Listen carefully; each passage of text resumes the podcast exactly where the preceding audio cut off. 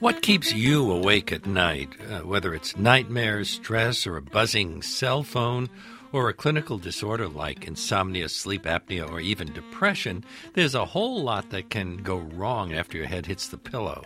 The CDC estimates that 50 to 70 million U.S. adults have a sleep or wakefulness disorder, and they're calling it a public health problem.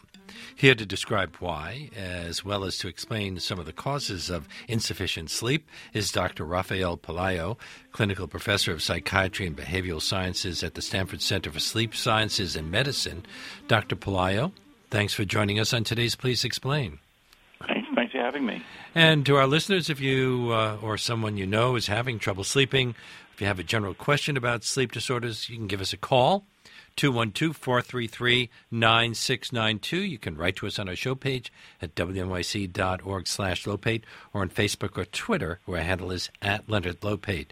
So, Dr. Pelayo, before we get to sleep disturbances, can you first explain what happens to our brains and bodies when we fall asleep? Well, that is the big question, isn't it? I mean, why bother sleeping in the first place? One of the earliest sleep researchers said that if sleep has no function, it's the biggest mistake evolution ever made. So if you think about what's happening with sleep, there's a paradox of sleeping, because sleeping animals can be attacked at any time. So whatever sleep functions, or functions with an S, are so important, you put your life at risk of being attacked to obtain whatever benefits we have of sleep. So we have to think of sleep as a restorative physiological process. It's the brain that has to sleep. It's not the kidneys or the lungs that have to sleep. It's the brain. So it's a restorative cyclical uh, process that restores our brains. And how exactly it does and why it, it uh, happens is not clear. Current thinking is if you have to think of the brain as an electrical organ, the brain is consuming a lot of energy. About a fifth of all our calories are consumed simply by the brain and that there may be waste products that accumulate while the brain is awake that have to be flushed out. And there's something thoughts about this, but it's more complicated than that. It has to be because sleep is so ubiquitous among all living things that sleep probably has different functions. For example, in a human, that it may have in a uh, paramecium or sleep in um, in a bird. They may have different functions for it, but we do know is that sleep makes you feel good. It's restorative. We function better with sleep. And sleep is so important to our existence that you put your life at risk of being attacked in order to obtain that sleep. So that's how you have to start thinking about it. That sleep is something good for the brain. It's not an inconvenience. A lot of your listeners may view sleep as an inconvenience. Well, it's a restorative process. I like going to sleep, but um, uh, although I've been told that I should get eight hours of sleep a night, my brain doesn't allow that. Uh, if I'm lucky, I get six and a half, seven hours of, of sleep. So does that eight hours apply to everybody? Certainly, it does not. Um, you, we have to stop thinking about sleep in terms of the hours of sleep. That's not as important. I think of any sleep problem in four dimensions. I always think about sleep as the amount of sleep. That's important, and there's variability. It could be between six and a half to nine hours. There's a range, and it depends on your age also. So the amount of sleep is important, but just as important, or more important, is the quality of your sleep. Do you wake up feeling refreshed? I've had patients who tell me that they wake up feeling tired, that sleeping makes them tired, because the more they sleep, the worse they feel. So the amount, the quality, the timing of your sleep. Are you a shift worker? Do you sleep in spurts? Uh, do, you, do you sleep on weekends? And finally, ultimately, your state of mind. Are you looking forward to sleeping? Are you looking forward to tomorrow? So the amount of sleep, the quality, the timing, and your state of mind are the four factors you have to think about when you try to evaluate somebody's sleep, not just the amount of hours that they're getting. Thomas Edison said, I'm quoting, Personally, I enjoy working about 18 hours a day. Besides the short cat naps I take each day, I average about four to five hours of sleep per night. And he seemed to do fairly well. Well, we're not all Edison, are we? But the, but if you think about this, people also underestimate how much sleep they get. Um, this is something that a lot of your listeners will, will, experience. If you ever sit in a monotonous meeting, a boring conference, they call it death by PowerPoint. If you watch around the room, somebody's head is kind of nodding a little bit, eyes are rolling. Eventually, the head drops. You'll see them head drop. They may even start to snore right in front of you. If you nudge that person, if you tap them awake, the first thing they say is, "I'm awake. I'm resting my eyes." So we know people underreport how much sleep they're really getting, and people brag about how little sleep they're getting. People fall asleep driving their cars because they're able to be, because they're not realizing how drowsy they are. So you really can't trust somebody to tell you exactly how many hours of sleep they're really getting unless you have some objective measure of it. also, some people are, are brilliant uh, people with bipolar, manic depressive people. They may tend to get less sleep at times when they're in productivity. And I think with Edison is a good example. But did they get the more sleep when they're in a depressed state? I'm sorry. Did they get more sleep? Those uh, bipolar people when they're in a depressed state? Yeah, they will. They, they may spend more time. They may linger in bed. They may not want to get out of bed. People with depression, um, you have to distinguish sleeping from staying in bed, because waking up is one thing and getting out of bed is something different. So they may spend hours in bed and sleeping on and off, and they sleep very inefficiently. They, they're drifting into a very light sleep, so they spend much more time in bed when they're depressed. At the same time, they may wake up early in the morning, four or five o'clock in the morning, and not be able to get back to sleep but they still linger in bed. Allison from Manhattan, you've called in about this. Oh my goodness! Yes, thank you, and I uh, truly love your show. I'm a big fan. Um, so I did. Want uh, we don't put you to sleep, Allison. No, no, no. I feel like I get such an education with you guys, and I already have a master's degree. But really, I love your shows. You and Brian, fabulous. Thank you. So, um, at first, I told your screener that I wanted to talk about my personal experience, and I'll do it very quickly. I also had a second um, comment about babies. Um, so, I am a 53 year old woman, always slept well ever since, you know, teeny, you know, um, always enjoyed going in my bed. I said when I went to sleep, I would say, I love my bed, I love my bed. And I really did love my bed, and I still do. I love sleeping late, I luxuriate it, you know, in it. But a few years ago, I started to have some serious, you know, personal issues, divorce, trying not to cry, um, teenage girls, um, getting um, kind of hostile work environment, and I just like became depressed. And so I think I missed some of your talking about it, but it was so hard for me, um, you know, not to to like sleep well. Uh, you so found yourself thinking about all of your problems.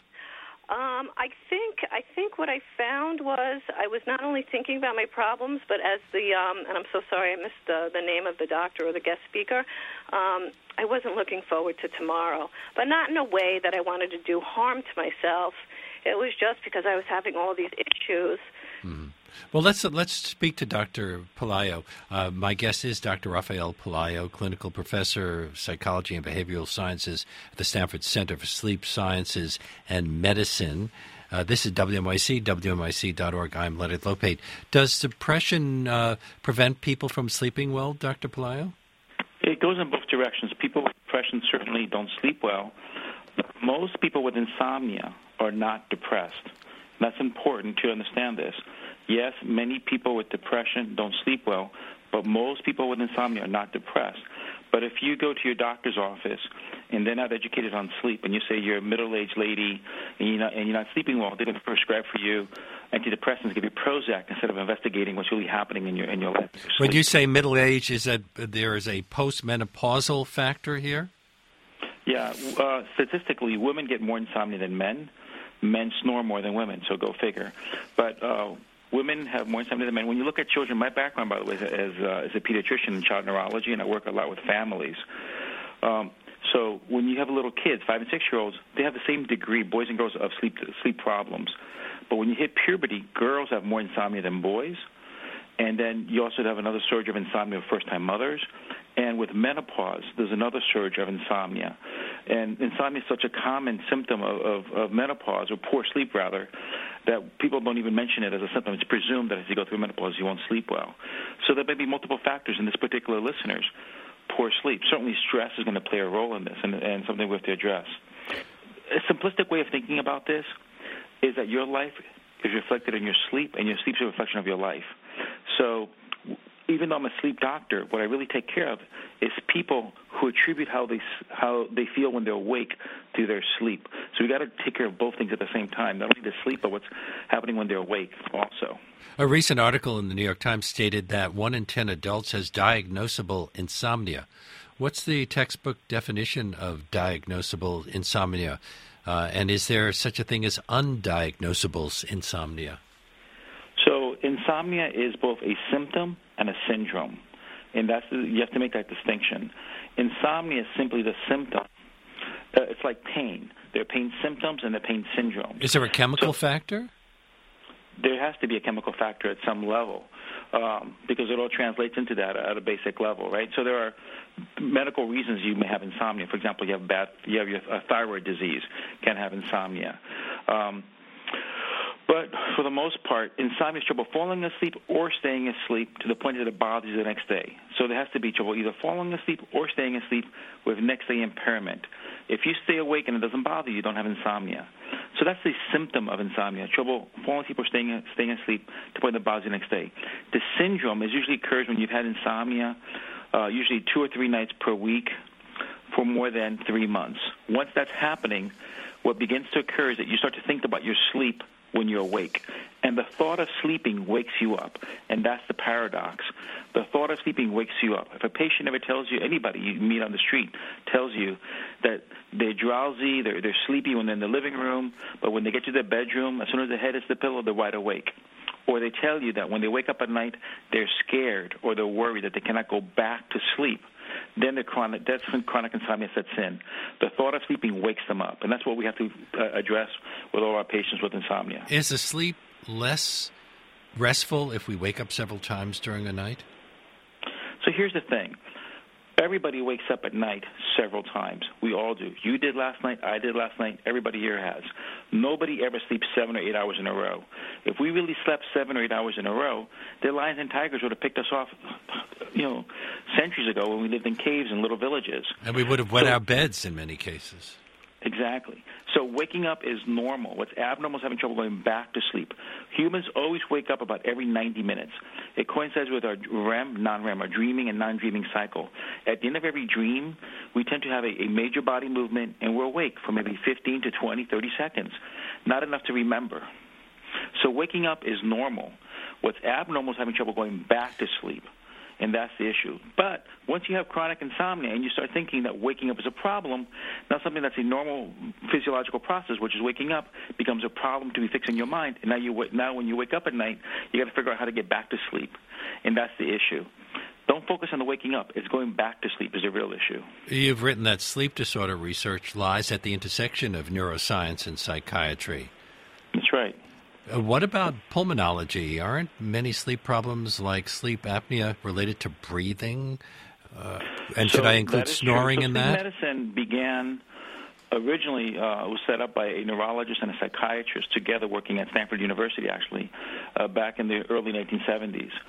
But uh, one of the disorders that became most prominent that insurance companies started reimbursing for was obstructive sleep apnea, which we'll spoke. I'm sure we'll get to more in a moment. Well, because we have a caller, Kevin from Madison, New Jersey, who wants to talk about that. But finish what you're saying, and then Kevin, you can jump in.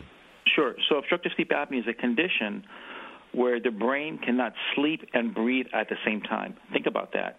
You're stuck in the fact that you can. Your brain has to decide: is it more important to sleep or to breathe? And the brain says, "I'd rather sleep than breathe for a window of time." So when this disorder became uh, better known, the treatment for it was uh, a machine called CPAP, CPAP, and once a treatable um, uh, device became available, pulmonary doctors flooded into the field of sleep medicine in the 80s and 90s. So may, most sleep doctors in the United States are pulmonologists. But most of the pulmonologists that do sleep medicine don't focus too much on insomnia. That's something that's kind of usually um, something that they shy away from, and they focus more on sleep apnea. Although, of course, there are many excellent sleep doctors trained in pulmonary medicine who also take care of insomnia. So, there's a, the caller has a question. I do. Thank you very much, Doctor. Good afternoon, Leonard. Good afternoon, Doctor. I've been diagnosed, well, I was diagnosed in October of 2007, and I've used a CPAP machine since that period, but I haven't been back for another sleep study. Uh, insurance was kind of a stickler as far as covering it. Is that inadvisable? Should I pursue getting another sleep study, either one inpatient where I sleep overnight in the hospital, or should I get one where they have the uh, home device? So the answer, first of all, it's good that you're being treated for sleep apnea. CPAP is a wonderful device. Currently, right now, I mean, you may have had many listeners who tried CPAP in the past uh, when it was noisy and bulky. The machines are much, much better now in 2016. And I've been telling people we're currently in the golden era of CPAP. It's never, ever been better than it is right now. So if anybody who's tried it before should try it again because it's a lot better than it's ever been. You, you do not. The answer is no. You do not necessarily need a repeat sleep test. The test is simply designed to answer a question. So if you've been diagnosed with sleep apnea, uh, 10 years ago or 9 years ago and you still snore without the machine and you still have the condition, then there's no need to repeat the test. The question is, we would repeat the test if there's something else that has occurred, like the machine is no longer working as well, and we need to re, re, uh, recheck your settings on your pressure settings on the device. They would call that a titration set, a study, or you have another condition like your legs are kicking, or you develop something else going on. But you don't necessarily need a repeat sleep test. Uh, to c- confirm you have uh, sleep apnea. For example, if you had diabetes, you get checked once. You don't have to confirm the diabetes every 10 years. That would not be necessary. What you do need is not a test, but you do need is a sleep doctor to see you. A lot of times the patients don't stop seeing the sleep doctor and they get just their um, supplies for their machine from the primary care physician. You should see a sleep doctor once a year or once every two years at the most that's more important than an actual test. And we have to go to a little break. Thank you for your call, Kevin. We'll uh, talk about snoring and uh, all sorts of other things and uh, the use of cognitive behavioral therapy, perhaps, um, taking drugs uh, as we continue this conversation about sleep and insomnia and related matters. Uh, our number here is 212 433 9692. You can write to us on our show page at wnyc.org slash Lopate or on Facebook or Twitter, where our handle is at Leonard Lopate. My guest is Dr. Rafael Pelayo, clinical professor and also, uh, oh, he's a clinical professor of psychiatry and behavioral sciences at the Stanford Center for Sleep Sciences and Medicine.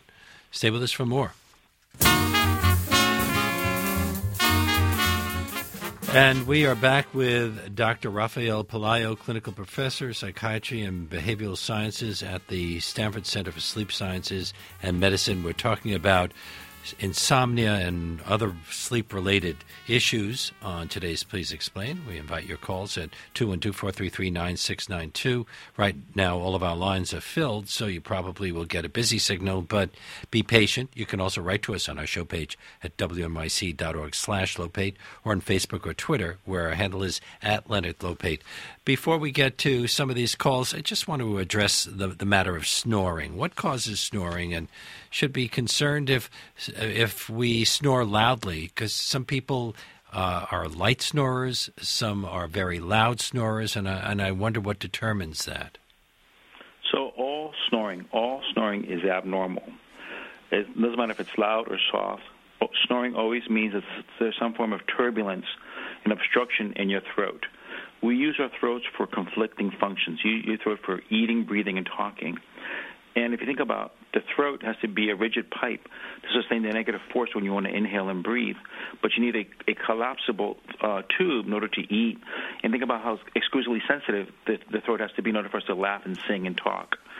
So what happens is we fall asleep, the throat will narrow, the muscles in our throat to relax a little bit, but the lungs are the same size. So you have to create more negative force to go through this space. And when the air goes through this narrowing, it's like a musical instrument or a bad one, you get turbulence, and that's what snoring is, is turbulent airflow. The uvula will tend to rattle, the little thing in the back of our throat that's tail end of your soft palate. And some people have short uvula, some people have long uvulas. So some people have a lot of obstruction but make very little noise because the uvula is short. And some people have very little obstruction but snore a lot because they have these long uvulas. It's just like you can't tell how big a fire is by how loud the fire alarm is. So it's important to think about all snoring. In children, for example, little, uh, pre- snoring in a preschool child uh, predicts by a factor of four, quadruples the chance of being labeled ADD when they're in elementary school. Because mm. kids who are snoring and not sleeping well have a hard time paying attention and get stuck with stimulants. Is it possible to cure that snoring? Yes, there's lots of different ways. It's just simply have to make the, the space in the throat wider. In children, they may remove their tonsils in adults, uh, if you gain weight, one of the reasons that men snore more is because when we put on weight, our neck, our weight preferentially goes to our necks. Men have thicker necks in general than women. After menopause, women may tend to put on weight on their upper half of the body also. So there are a lot of surgical treatments available for this. The CPAP machine I was described earlier will open up the space. Your dentist can make an appliance for you that will move the tongue forward, and by moving the tongue forward, the tongue's the biggest thing in our throats. But moving the tongue forward, you open up that space and can also relieve that obstruction. What about? Um, and also, if you have allergies, you want to address allergies.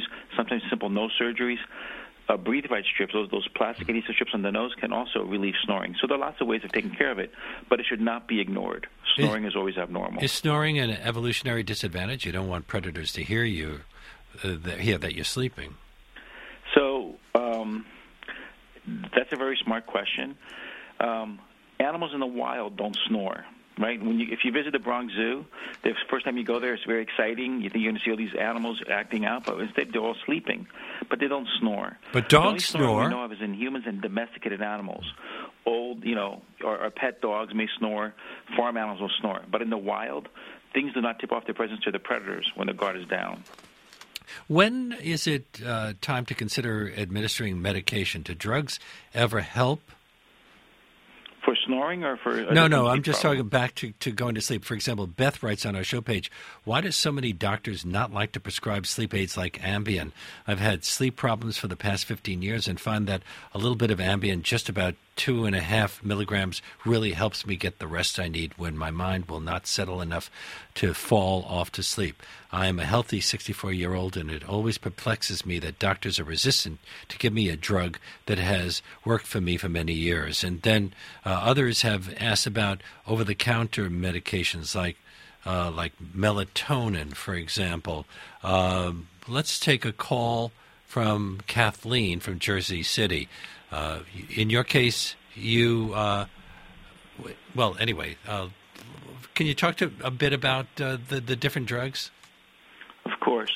So you have to think of these medications for sleep as simply tools, right? I mean, the the, the issue is not uh, what you're going to take; it's why you need to take something in the first place.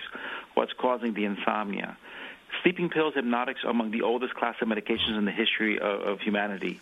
The oldest things ever created, as far as medications were, we think were sleeping pills or sleeping potions and aphrodisiacs of some kind. So they've always been around. The problem many doctors have with prescribing medication is not so much starting it, like in, in uh, the, as the person uh, wrote in the question. It's not starting it is when do you stop it? The fear most primary care doctors have if a, is if they start writing the prescription for the sleeping pill, a controlled substance like like Ambien or the generic Zolpidem. If I start writing that prescription, when am I when am I going to stop it? I'm going to prescribe this thing forever. That's the issue for them. It's not they don't want to start it; is they don't know when to stop it. I have many patients who've been taking these medications for years and decades successfully. So some people do well with them but others don't. And the real issue is not the pill; it's what's uh, is why they take the pill.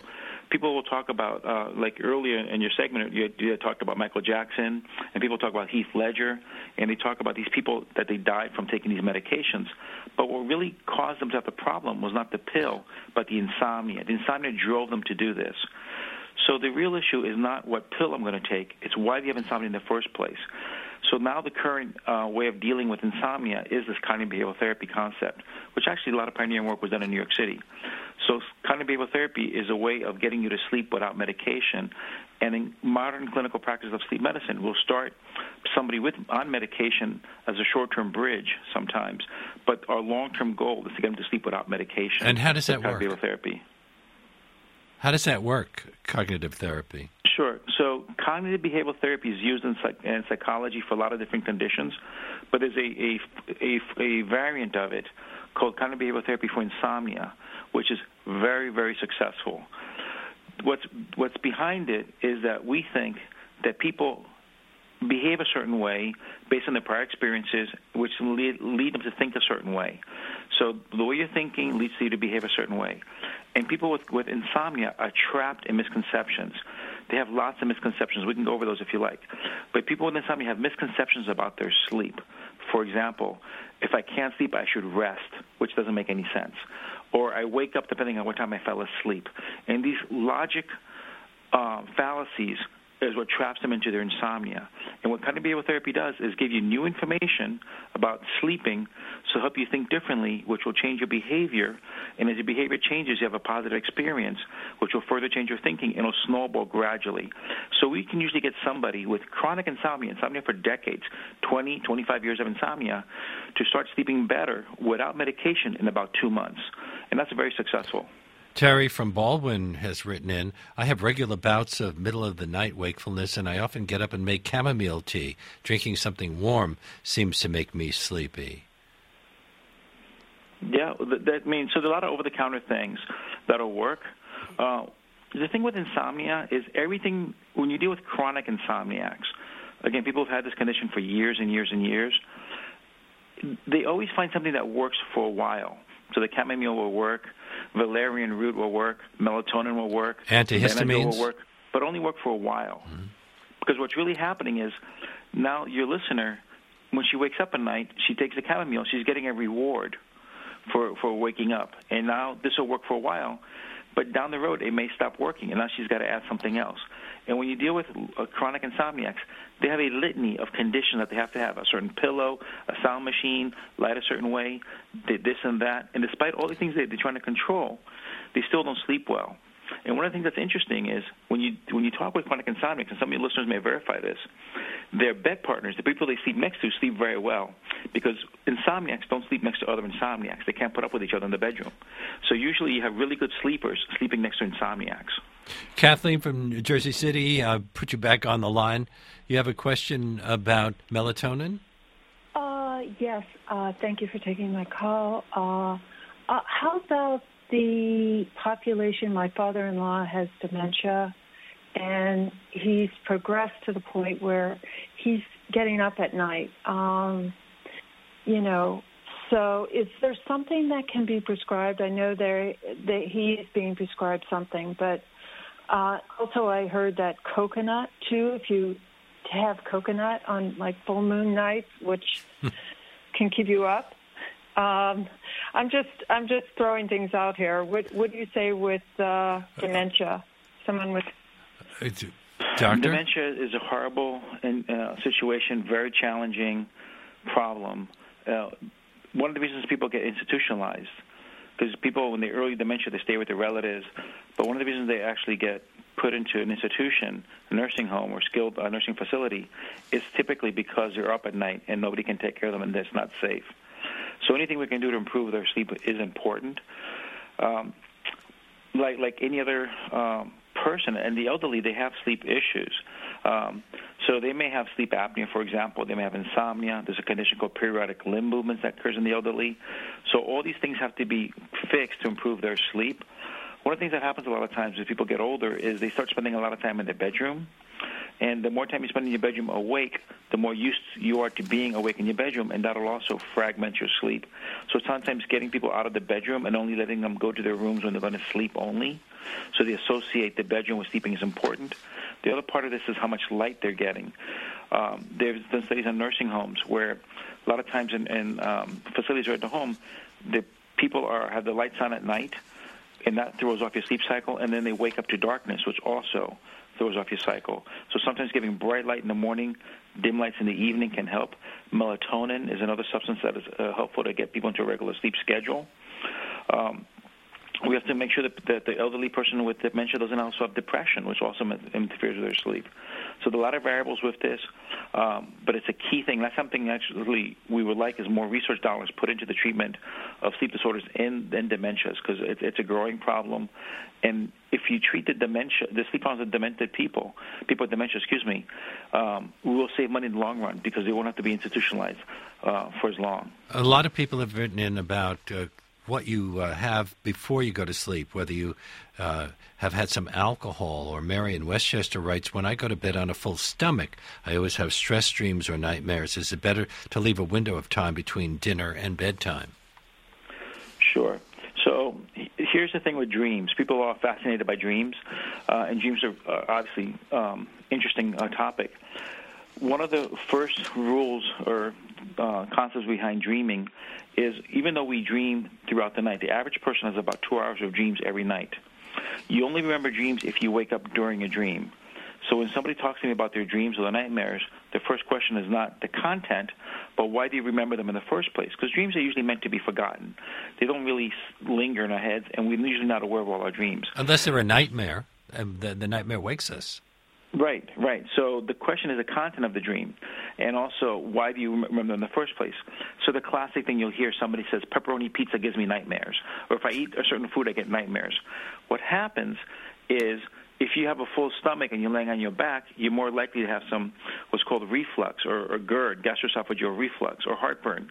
So that acid will come up, and if it happens to come up when you're in the midst of a dream, it interrupts your dream and you become aware of the dream and now you remember the nightmare or the or the or the uh, unpleasant dream many of our dreams are unpleasant they reflect our emotions and our fears but if you don't remember the dream you have nothing to report But if you go to bed on a full stomach and you have a tendency towards heartburn, the more food that's in your stomach, the more likely you are to have unpleasant dreams. What about if you so, have a glass of wine before you go to sleep? Well, alcohol uh, it was sedating, so alcohol will help you fall asleep, but alcohol does not last too long in your system. It wears off very fast. So if you drink alcohol to help you fall asleep, um, what happens is you may fall asleep quicker, but you tend to wake up more often during the night. Alcohol is just not a good substance for sleeping. I mean, your listeners can tell you that you can drink to the point of passing out, but you don't wake up feeling great the next day, right? You feel awful. You wish you hadn't done that. So alcohol can get you uh, a, a small amount of alcohol can get you in the right frame of mind, relax you. That's one thing. But if you're thinking I need alcohol to sleep, there's a problem because it won't work. And in the long run, whatever's driving that insomnia in the first place, the alcohol won't be enough. Dr. Pelayo, we have to problem. leave it there. Unfortunately, we've run out of time. But my great thanks to you for being on today's Please Explain. Dr. Rafael Pelayo is a clinical professor, psychiatry and behavioral sciences at the Stanford Center for Sleep Sciences and, Medita- and Medicine. It's been a pleasure having you on our show. Thank you so much.